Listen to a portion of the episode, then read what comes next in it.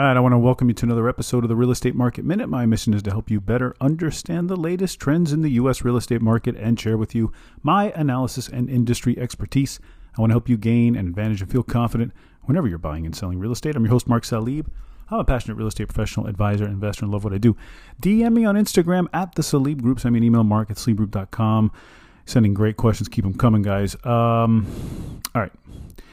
Yesterday, we had the Federal Reserve come out and indicate they're going to pause rates, but the underlying tone was a bit hawkish, I think. Although, it's interesting. It was a bit hawkish from the sense that, say, hey, you know, they kept saying what they're going to do, right? And I think the market read it as there's one more hike coming. So, you know, the reaction has been the 10-year has jumped all the way up to as high as almost 4.5% for the U.S. 10-year Treasury yield. And we've seen the 30-year fixed go all the way up to 7.18%,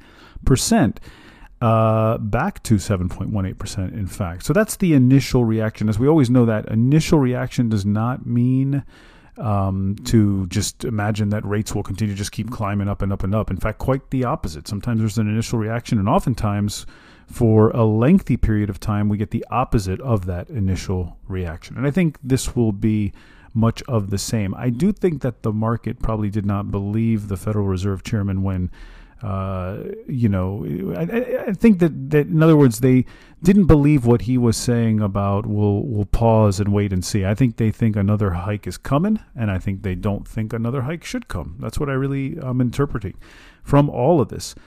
But what does it mean for housing?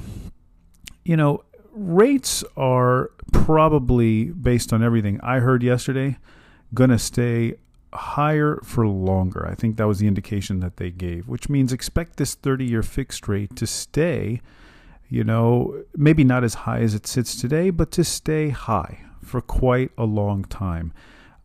Because the bottom line is inflation is still there. And a lot of things that we see just in everyday shopping, you know, between food, just our energy costs. I know a lot of energy bills are going up and things like that.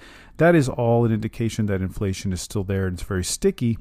And therefore, you can expect rates to stay higher for longer. So that will, I think, cause, again, housing affordability to stay at a level where it's not that affordable. And I think we're at a point where something would have to give that isn't rates coming down, right? For the longest time, we thought, well, when rates come back down, everything's going to be fine. Well, rates don't look like they're going to come back down anytime soon. In fact, they look like they're going to stay elevated for a while. And that 30-year fixed will directly correlate to an interest rate that should be at least 6 to 7% for the better part of this year and well into next year at this point, based on a number of factors. One of the most interesting thing that I thought the Federal Reserve said yesterday was their discussion on the economy, how the economy actually seems really strong and getting even stronger. And they even raised their GDP forecast for next year. They raised where they see the economy going, that it's going to get even better.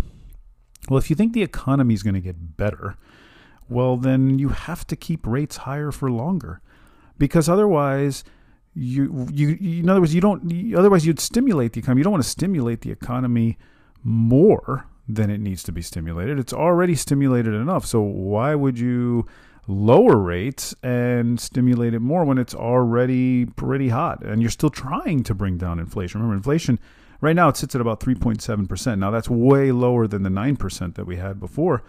But it's nowhere near the 2% target rate that they want to get to. It's closer, but it's not there yet. So to me, everything about it made sense.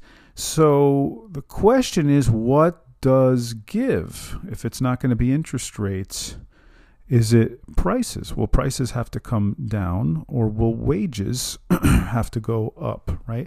So something has to give where either prices do come down, home values, that is, do come down, where affordability starts to make sense at 6 to 7%, you know, interest rates. Or is there a wealth effect that will take place? Will it come from the stock market? Will it come from business? Will it come from the economy, where people's wages go up, where businesses start to pay employees more, where business owners themselves, are making more? And therefore, that could be another sort of X factor, right? That stimulates the housing market and gets it going again. Do we see that, coming up anytime soon? Probably not. Is that something that you could start to see early next year? Probably. But again, that's more of a wait and see. And I don't have a crystal ball to tell you what that will be. But what I can tell you is it does not look like it's going to be interest rates going lower. In fact, we got that clearly indicated to us yesterday from the Federal Reserve. So expect rates to stay higher for longer. All right, that's it for me today. As always, if you have questions or you need advice about your situation, go ahead and DM me on Instagram at the Salib Group. Don't forget to leave a rating for the show. Subscribe to help others find the show. Be informed and educated about the real estate market just like you. See you on the next Real Estate Market Minute podcast.